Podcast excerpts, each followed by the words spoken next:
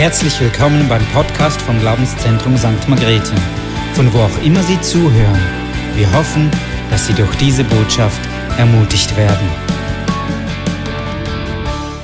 Vielen Dank, dass ich Gas geben darf. Am liebsten beim Autofahren. Ja, es ist mir ein Vorrecht, gerade bei den Psalmen beginnen zu dürfen.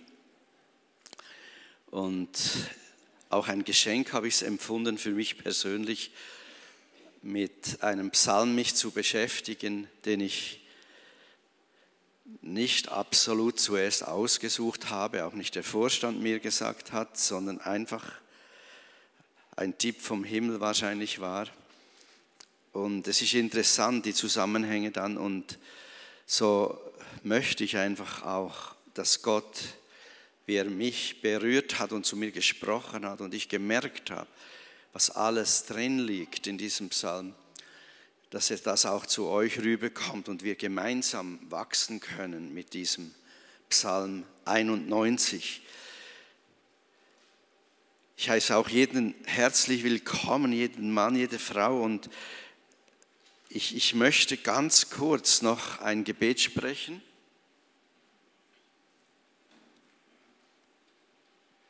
Ich tue noch meine Uhr zur Sicherheit hin.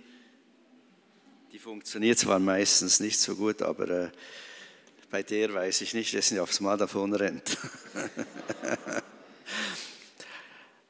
also ist mir ein Anliegen, dass du weißt, Gott hat gute Gedanken mit deinem Leben. Und ich möchte einfach beten jetzt, dass jeder, der ein Anliegen hat, eine Not hat, ich denke an Menschen, die jetzt Kopfschmerzen haben, Nackenprobleme haben sehr viele. Dass einfach du das jetzt Gott in die Hände legst. Vielleicht hast du ein Riesenproblem. Vielleicht geht es dir wie uns, dass der Nachbar schrecklich dran ist und du leidest damit und bring es zu Gott. Gott will uns helfen, er will auch eingreifen. Wenn du das hast, darfst du einfach so machen, zu Gott hin. Patrick hat schon es angesprochen, gebetet, aber halte einfach deine Not, sag sie Gott. Während ich jetzt bete, Herr, ich danke dir, dass du durch deinen Geist uns besuchst. Es steht geschrieben, wo zwei oder drei in meinem Namen zusammen sind, da bin ich mitten unter ihnen. Und wir glauben ganz fest, dass du hier bist, Jesus. Und wo du bist, wenn wir in der Bibel schauen, wo du warst, in den Evangelien, überall hast du Wunder und Zeichen geschaffen, hast du Großes vollbracht. Und wir reden dich heute Morgen, dass du außergewöhnliche Dinge tust hier im Haus, auch außerhalb des Hauses bei den Kindern, aber auch bei den Menschen, die zuschauen und vielleicht denken, sie seien nicht so nah dran. Lass sie spüren, dass sie sehr nah dran sind. Und im Namen Jesus haben wir jede Macht der Krankheit, jede Lüge der Finsternis, der Verdammnis, der Knechtschaft, des Leidens, der nächtlichen Ängste und Träume negativer Art, die müssen gehen im Namen Jesus. Und ich ehre dich dafür. Amen. Wir sind bei Psalm 91 und ich habe da eigentlich eine Überschrift geschrieben, die ich nicht abgegeben habe im Sekretariat. Ich habe geschrieben, am besten lebt sich's nahe bei Gott. Am besten lebt sich's nahe bei Gott. Wenn wir das so hören, kann das Stress bedeuten. Wenn wir das so hören, können wir vielleicht auch denken, wow, immer, immer Anstrengung, schon im Berufsleben, überall habe ich Stress einfach.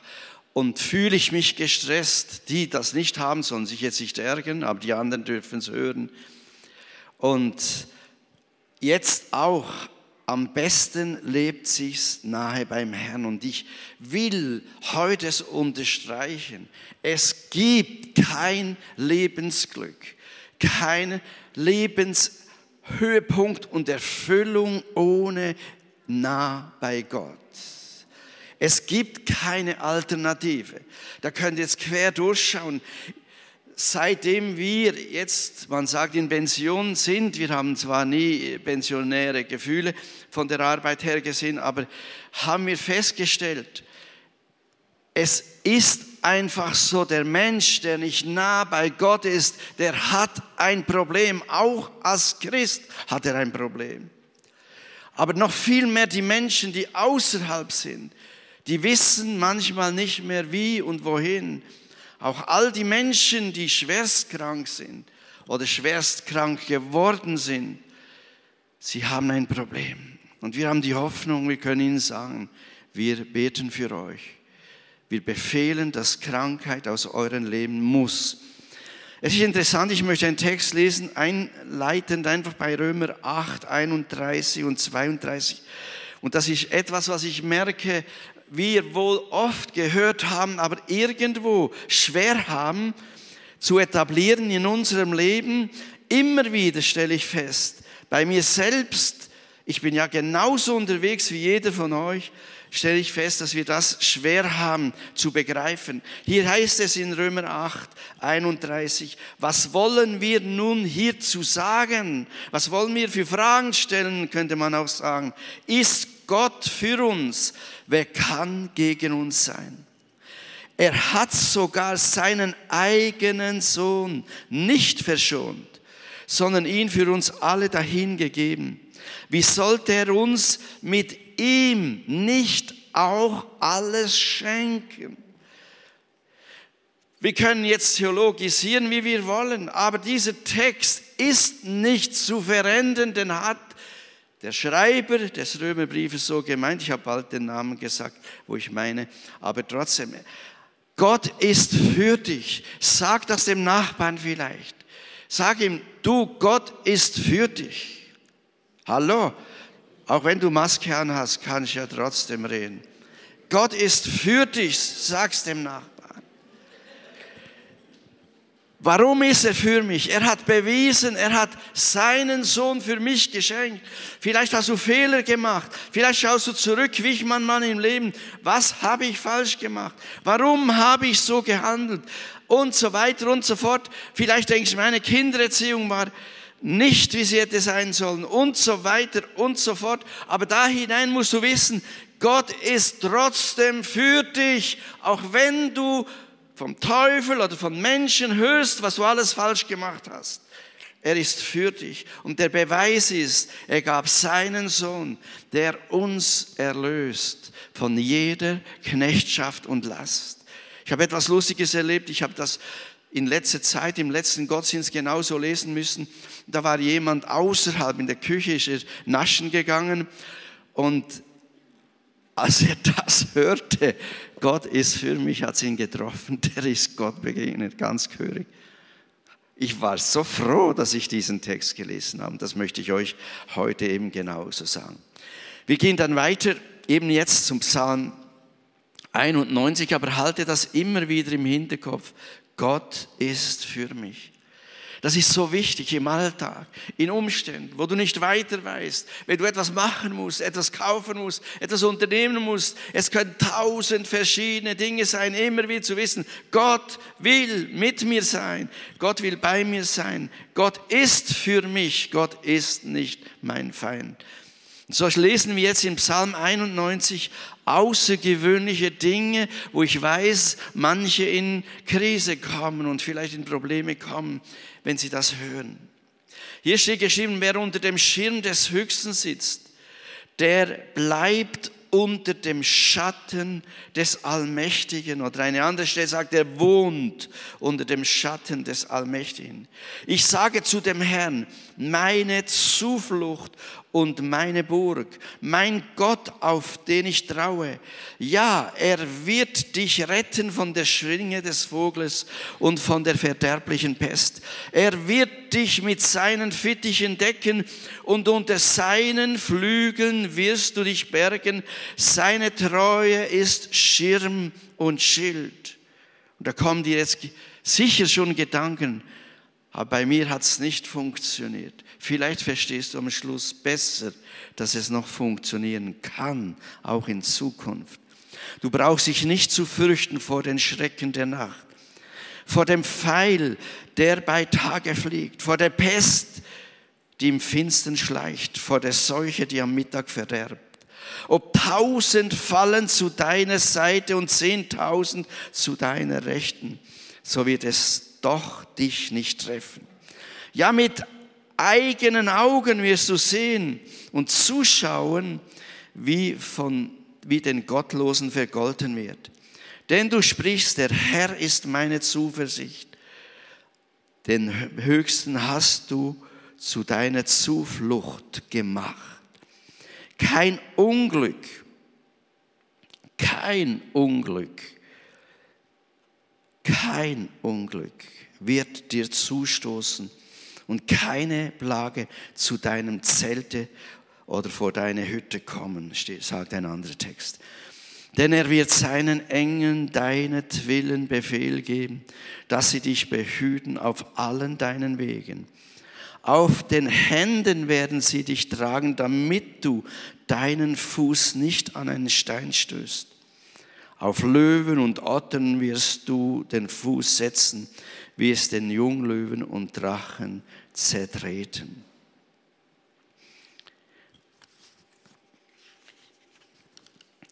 Weil er sich an mich klammert, darum will ich ihn retten. Ich will ihn beschützen, weil er meinen Namen kennt. Ruft er mich an, so will ich ihn erhöhen. Ich bin bei ihm in der Not. Ich will ihn befreien und zu Ehren bringen.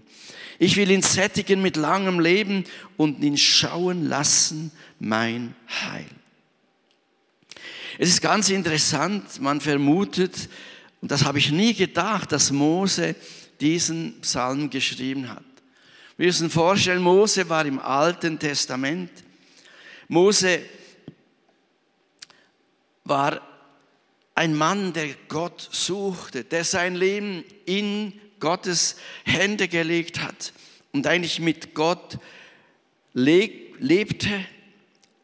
Aber dass er einen solchen außergewöhnlichen Psalm schreiben könnte, es ist eigentlich eine Verheißung, die er geschrieben hat.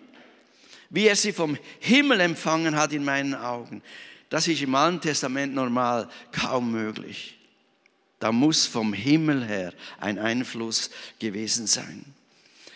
Es ist interessant, diese Verheißung, ihr könnt es glauben oder nicht, das habe ich auch noch nicht so gecheckt, hat eine Kraft, eine Macht, eine Wirkungskraft, die wir uns eigentlich nicht vorstellen können, solange wir nicht nahe zu Gott rücken oder näher zu Gott rücken.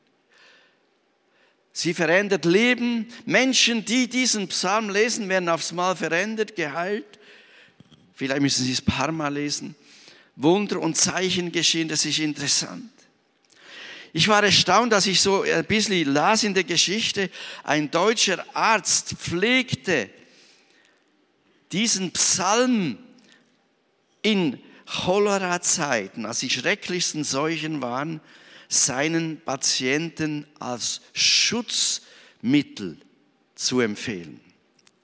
Jetzt müsst ihr euch vorstellen, ein Arzt, der hat ja Medikamente, er hat medizinisches Wissen und dieser Arzt hat erstrangig den Menschen diesen Psalm empfohlen zur Heilung, zum Schutz, zur Wiederherstellung und Cholera, wer das weiß und studiert hat, ist ganz eine grausam schreckliche und oft tödliche Krankheit.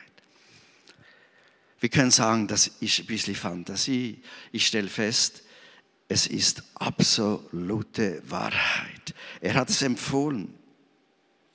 Es ist ein Bild auch auf die Stiftshütte. Wir haben die Stiftshütte hier vorne gesehen. Ist interessant, dass jetzt gerade dieser Psalm kommt. Und ihre Stiftshütte war ja der Vorraum, der Vorplatz mit Waschbecken, mit Leuchter und so weiter und so fort. Aber eigentlich durfte ja nur einer ins Allerheiligste gehen, in die Gegenwart Gottes pur und durfte dort drin sein. Und es ist interessant, wenn wir diesen Psalm genau anschauen, wir kommen sicher noch dazu, ist es genau dasselbe. Im Neuen Testament hat jeder Mensch, der Jesus Christus in sein Leben aufnimmt, ihn um Vergebung der Sünden bittet Jesus und sagt, mach Wohnung in mir, ich will jetzt mit dir leben. Der ist eigentlich derjenige, der ins Allerheiligste geht durch Jesus Christus und direkt beim Vater sein kann ohne alle Vorkehrungen, die andere haben müssen im Alten Testament. Es ist ein außergewöhnliches Geschenk, wie der hohe Priester ins Allerheiligste durfte, nur einmal im Jahr. Und nur er durfte gehen, dürfen alle Menschen gehen. Und das meint eigentlich dieser Psalm. Du und ich, wir dürfen in die nächste Nähe Gottes treten die nie ein Mensch sonst konnte. Im Alten Testament nicht, außer der Priester. Und wir sind dort erwünscht. Und du musst keine Angst haben, dort fällst du nicht tot um, wenn du mit vielen Sorgen und Lasten kommst. Er wird das Blut Jesus an dir anwenden, dir vergeben, dich wiederherstellen. Es ist ganz interessant. Es ist viele Christen, habe ich festgestellt, und da bin ich selbst in Gefahr, ich will überhaupt nicht sagen, dass ich da besser wäre, sind in Gefahr, sich nur noch im Vorhof aufzuhalten. Einfach schnell, schnell. Hast versagt, ja, Vergebung ist gut, aber die Gemeinschaft mit Gott, vielleicht grundlos, einfach bei ihm zu sein. Ich weiß ja nicht, was der Priester alles gemacht hat im Allerheiligsten aber einfach dort sein scheint sehr, sehr gewaltig zu sein. Das kann sich aber ändern. Vielleicht bist du auch ein Mensch, der durch die Vergangenheit, durch die Umstände angefangen hat zu zweifeln an Gottes Macht, an Gottes Wirkung. Und ich kann dir sagen, heute kann ich dir sagen, du darfst zurückkehren und sagen, die Pandemie ist für mich vorbei. Ich trete voll und ganz in die Gegenwart Gottes, ins Allerheiligste. Ich bin gewünscht. Ich will radikal eigentlich in dieser Gegenwart sein. Es ist interessant, dass alle Verheißungen aber zwei Seiten haben. Könnt ihr schauen. Ist mir auch aufgefallen, wenn Etraut prophezeit hat. Er hat immer gesagt, wenn du, dann du, oder? Das war eigentlich immer sein Thema. Findest du die ganze Bibel, alle Verheißungen. Psalm 1. Wohl dem, der nicht wandert im Rat der Gottlosen, noch tritt auf den Weg der Sünder. Der wird blühen wie ein Baumbaum und wachsen und einfach sein unzerstörbar in der Wüstenlandschaft. Interessant. Wir sehen das gleiche, Matthäus 6, 33. Trachtet zuerst nach dem Reiche Gottes, so wird euch alles andere hinzugegeben. Wir können jetzt Tag und Nacht zweifeln oder wir können sagen, ich will das testen. Es braucht manchmal ein bisschen Zeit. Es kann manchmal zwei, drei Jahre gehen. Bei mir ging es, glaube ich, noch länger. Jesaja, die auf den Herrn harren, werden vergammeln und sterben. Die auf den Herrn harren, kriegen neue Kraft, dass sie auffahren mit Flügeln wie Adler. Und wir müssen nicht alles leiden, was eigentlich die Menschen ohne Gott leiden. Bin ich so froh, sondern wir haben eine Hoffnung, eine ganz, ganz große Hoffnung. Psalm 91 gehen wir zum ersten. Die meisten Verheißungen, wenn du, hier steht das Gleiche, wer unter dem Schirm des Höchsten sitzt, der bleibt unter dem Schatten des Allmächtigen oder der wohnt unter dem Schatten des Allmächtigen. Also wohnen hat mit etwas Zeit verbringen auch zu tun. In einer Wohnung ist man gerne. Ich bin extrem gerne in der Wohnung und schaue zum Fenster raus. Das kann meine Frau manchmal nicht begreifen. Einfach rausschauen. Und ich, ich denke und ich träume und ich schaue übers Rheintal und ich bete übers Rheintal und ich freue mich über den Ausblick. Und hier heißt, wer unter der Schirm des Höchsten sitzt, unter dem Schatten. Ich sage zu dem Herrn meine Zuflucht und meine Burg, mein Gott, auf den ich traue. Ihr seht, hier ist eine Forderung an dich und an mich. Ich entscheide, ob ich unter Gottes Schirm sitze oder liege oder nicht. Es liegt in deiner Hand. Du kannst eben im Vorfeld, im Vorraum der Stiftshütte dich aufhalten. Immer. Du kannst alles machen, was Gott so sagt. Aber du kannst außerhalb des Heiligtums bleiben, wo es hier steht, unter dem Schirm des Höchsten. Ihr merkt, für manche ist wirklich der Schirm eine Notsituation. Man nimmt ihn mit, ist eine lästige Begleitung und man braucht ihn dann, wenn es regnet oder wenn die Sonne zu krass scheint, einfach so. Aber sonst hat man eigentlich den Schirm einfach auf die Seite gelegt. Und ich sehe in manche Leben und manchmal geht es mir vielleicht gleich.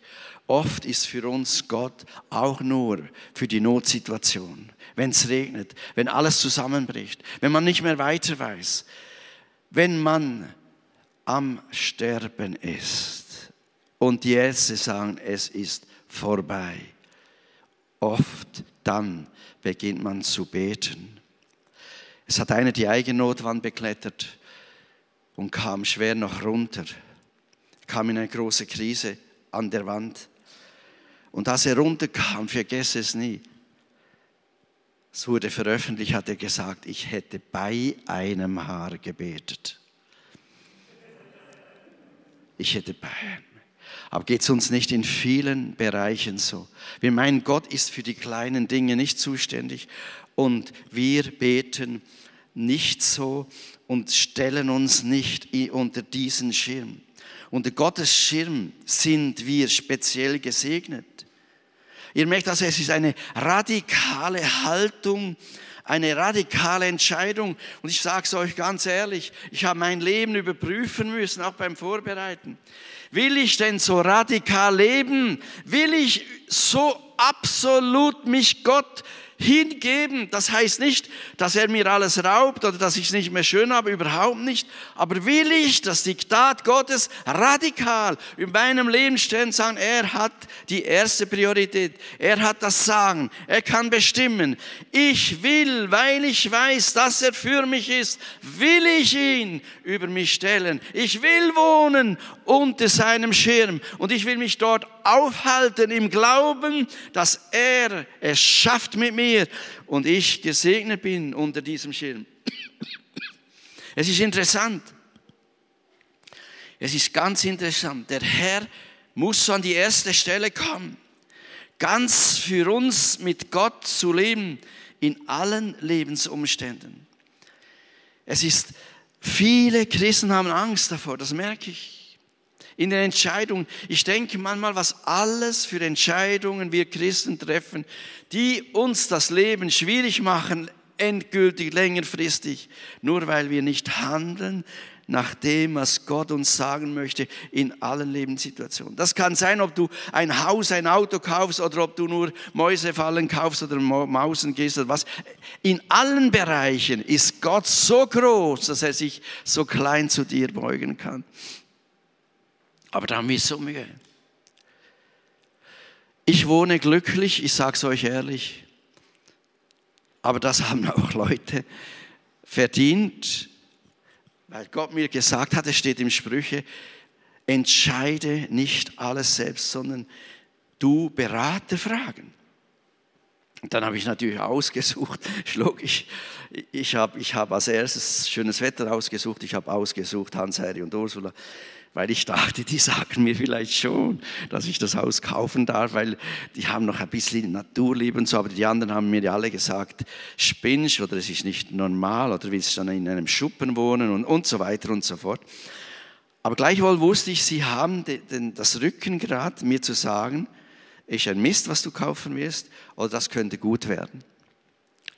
Und ich sage euch, es ist gut geworden. Aber viele von uns haben Mühe, jemanden zu fragen. Wenn sie etwas kaufen, wenn sie etwas tun, es wird entschieden, es wird nicht überlegt und dann ist man nicht zufrieden. Das hat in tausend Bereichen eigentlich seine Bedeutung. Im täglichen Handeln. Es heißt dann in Vers 2 zu Gast beim Herrn. Interessanterweise, ihr werdet es dann gerade sehen, wenn wir zu Gast beim Herrn sind, dann werden wir versorgt, beschützt. Er ist meine Weisheit, meine Zuflucht. Ich kann mich dort wohlfühlen. Er ist die beste Kraft, die außergewöhnlichste Macht. Und kein Teufel, keine Macht der Finsternis wird siegreich an meinem Leben arbeiten können. Sie müssen alle gehen, wenn ich mich begebe unter die Flügel des Herrn und unter dem Schirm des Höchsten. Wir gehen dann weiter. Ja, er wird dich retten. Er wird dich retten von der Schlinge des Vogels und vor, vor der verderblichen Pest. Er wird dich mit seinen Fittichen decken. Unter seinen Flügeln wirst du dich bergen. Seine Treue ist Schirm und Schild. Stell dir vor, der Mensch, der sich unter den Schirm radikal Gott ergibt und tut, was er möchte, wird so mächtig gesegnet sein, dass Gott selbst ihn schützt und ihn bewacht und mit seinen Flügeln über ihm wacht, wie eine Henne ihre Küchen unter sich hat. Wir gehen dann weiter Du bist also geschützt. Du bist vor vielem Negativen bewahrt. Und vieles kann dich nicht überwältigen. Entschuldigung. Ich habe keine Krankheit, ich habe einfach ein bisschen Stoff wahrscheinlich im Atem. Da geht es weiter. Du brauchst dich nicht zu fürchten vor den Schrecken der Nacht vor dem Pfeil, der bei Tage fliegt, vor der Pest, die im Finstern schleicht, vor der Seuche, die am Mittag verderbt. Ob tausend fallen zu deiner Seite und zehntausend zu deiner Rechten, so wird es doch dich nicht treffen. Hast du verstanden? Oh, wahnsinniges Amen, gell? Es hat fast die Decke gehoben da. Ob tausend fallen zu deiner Seite, danke vielmals, und zehntausend zu deiner Rechten, so wird es doch dich nicht treffen. Ja, mit eigenen Augen wirst du sehen und zuschauen, wie den Gottlosen vergolten wird. Denn du sprichst, der Herr ist meine Zuversicht. Den Höchsten hast du zu deiner Zuflucht gemacht. Kein Unglück wird mir zustoßen und keine Plage deinem Zelte sich nahen. Ihr merkt, wir leben in einer Zeit, wo viele Lügen proklamiert werden. Das ist so chaotisch, dass man manchmal denkt, wo sind wir denn gelandet? Manchmal da sage ich, haben die Leute die Tassen nicht mehr alle oder haben sie Verstand verloren? Ich glaube, ganz einige haben den Verstand wirklich verloren. Und da kommt Angst auch willkommen. Manche Menschen haben auch Angst. Ich war in einem Gottesdienst, da kommt jemand zu mir, das ist keine Angst. Und dann habe ich die Person gefragt, und du? Und dann ist sie stockend geworden. Sie hat behauptet, sie hätte keine Angst.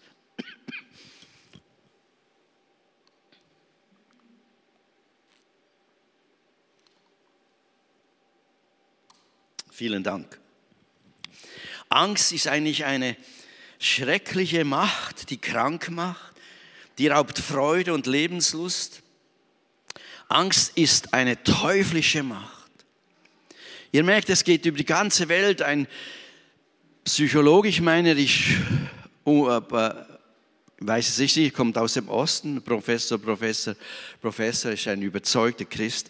Er schrieb in einem Buch, dass Angst genauso schlimm ist wie jeder Virus, wie jede Bakterie, wie jede Krankheit, die ansteckend ist. Angst zerstört den Menschen über die Seele und auch viele, die eigentlich an Krebs leiden, ist der Ursprung Angst. Nicht immer, das dürfen wir nicht einfach so brauchen und sagen, du hast ja Angst. Ich weiß nicht, was ich täte, wenn ich Krebs hätte, ob ich nicht auch Angst hätte im Moment. Aber Angst ist ein schreckliches Unikum. Ist interessant, in London war ja die asiatische Cholera, habe ich gelesen. Da war ein Pastor verzweifelt, der hat gedient von morgens bis abends, den Menschen geholfen, den Menschen beigestanden und für die Menschen eigentlich gesorgt. Und interessanterweise, interessanterweise,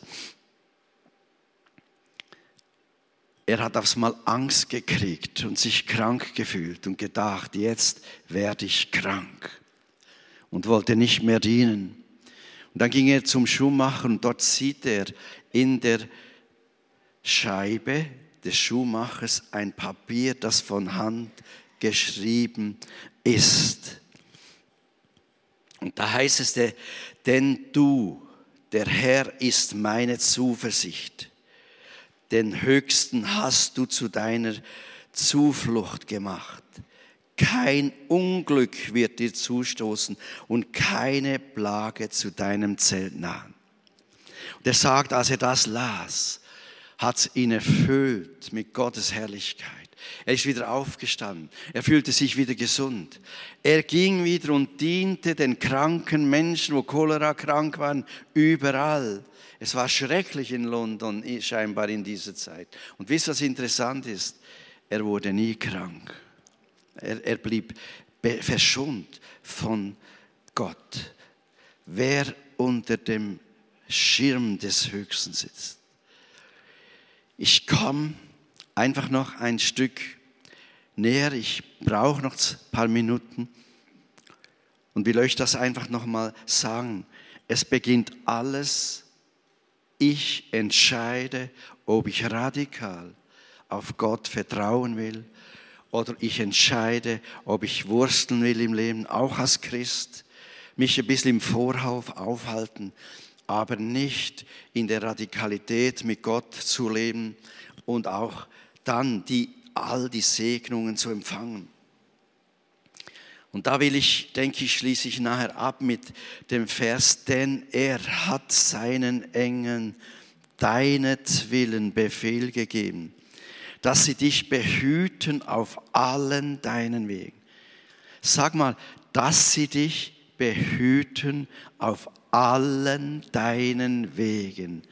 Alle deine Wege. Alles ist alles, oder nicht? Ihr merkt, da ist eine Gewalt drin, wenn wir das konsumieren und festhalten, ist eine Riesengewalt. Auf den Händen werden sie dich tragen. Ich möchte es auch mal mehr spüren. Damit du deinen Fuß nicht an einen Stein stößt. Auf den Löwen wirst du und die Otter wirst du zu Fuß setzen und zertreten die Junglöwen und die Drachen. Ich habe es jetzt abgekürzt. Ihr merkt, hier steht etwas im Raum, was wir, meine ich, in vielen Bereichen, medizinisch, geistlich, weltlich nicht begriffen haben. Unsere Haltung, meine Haltung, unsere Entscheidung ist maßgebend, was Gott tun kann und was Gott nicht tun kann. Ist ganz wichtig. Du hast im Magen Probleme, im Darm Probleme. Ich habe jetzt geprüft und mich getestet, gerade in einer Situation, wo ich leide, körperlich leide. Und das ist interessant, wenn ich mich dahinter stelle, sage, Jesus, du hast bezahlt und ich nehme diese Kranken, dieses Leid nicht an. Ich habe das schon länger, einige Wochen. Ist interessant, dann ist es besser am anderen Tag. Und wenn ich dann wieder in Selbstmitleid kippe und, und einfach äh, schmiere, schmieren muss man manchmal ein bisschen, versteht ihr, Creme äh, reinschmeißen, habe ich bald gesagt und so weiter. Dann merke ich, wird es mühsamer. Ich glaube, Glauben und Schmieren ist das Beste. Aber die Haltung ist so entscheidend. Ein Professor, als ich Ambulanz fahren musste, als ich war Beifahrer, wir hatten da im Spital gerade keinen Arzt, und so mussten wir die Leute holen, die verunglückt sind. Und Dann hat der Professor gesagt, sieh, da kommen jetzt zwei Männer, beide tödlich krank. Ich kann Ihnen sagen, derjenige, der hat das Vertrauen, dass er wieder rauskommt, obwohl er schwerst krank ist, der wird wieder rauskommen. Der da, der hat aufgegeben, der kommt nicht mehr raus. Und so war's. So war's. Der Professor war nicht gläubig, aber es hat eigentlich funktioniert, genau wie er gesagt hat. Also den Dienst der Engel ist ganz, ganz wichtig zu wissen. Er hat seinen Engeln befunden. Als ich operiert wurde, habe ich gesagt, Vater im Himmel, schick Engel, weil ich so viele Fehl-OPs wusste und dachte, das kann ich nicht gebrauchen. Und ich hatte eine schwierige Operation, die nicht jeder Arzt machen konnte. Es hätte es vielleicht jeder gemacht. Und wisst ihr was? Als ich da drin war, das Feuer in den Augen, die Maschinen, das Wasser, das floss, war wild alles um mich. Da höre ich eine wunderschöne Frauenstimme, die sagt, Sie, Herr Doktor, haben Sie daran gedacht? Der Doktor war sofort erschrocken. Ich habe das gehört. Ich war nicht ganz weg. Dann sagt er, ja, ich werde schon dran denken und war energisch. Und dann später höre ich, wer sagt, Sie, bitte entschuldigen Sie, danke, dass Sie mir das gesagt haben. Dann wusste ich, das muss ein Engel gewesen sein. Ich habe immer gebetet, Gott soll dem Arzt noch einen Engel zur Seite geben, der ihm hilft.